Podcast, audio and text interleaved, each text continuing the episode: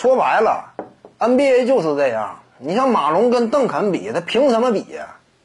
那是没法比的。你说他当初啊职业生涯当中这个有多么长青，常年维持在一个非常不错的高竞技水准之上，但这又有何用呢？啊，真正事实上来看呢，你没有总冠军呢，那再过一段时间呢，还会有无数后来者超越马龙。但你要说超越邓肯呢，这难度就相当高了。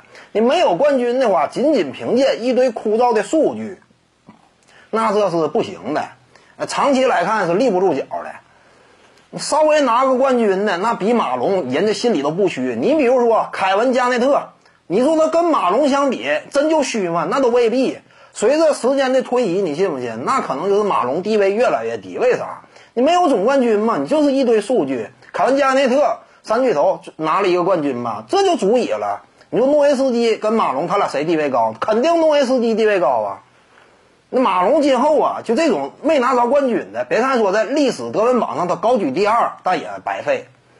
随着时间推移，他的地位会越来越低的。你所以这些 NBA 巨星他为什么到了生涯中后期之后，就只有眼中只剩冠军了呢？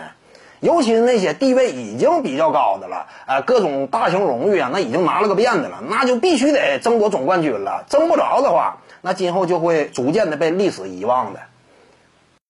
各位观众要是有兴趣呢，可以搜索徐靖宇微信公众号，咱们一块聊体育，中南体育独到见解就是语说体育，欢迎各位光临指导。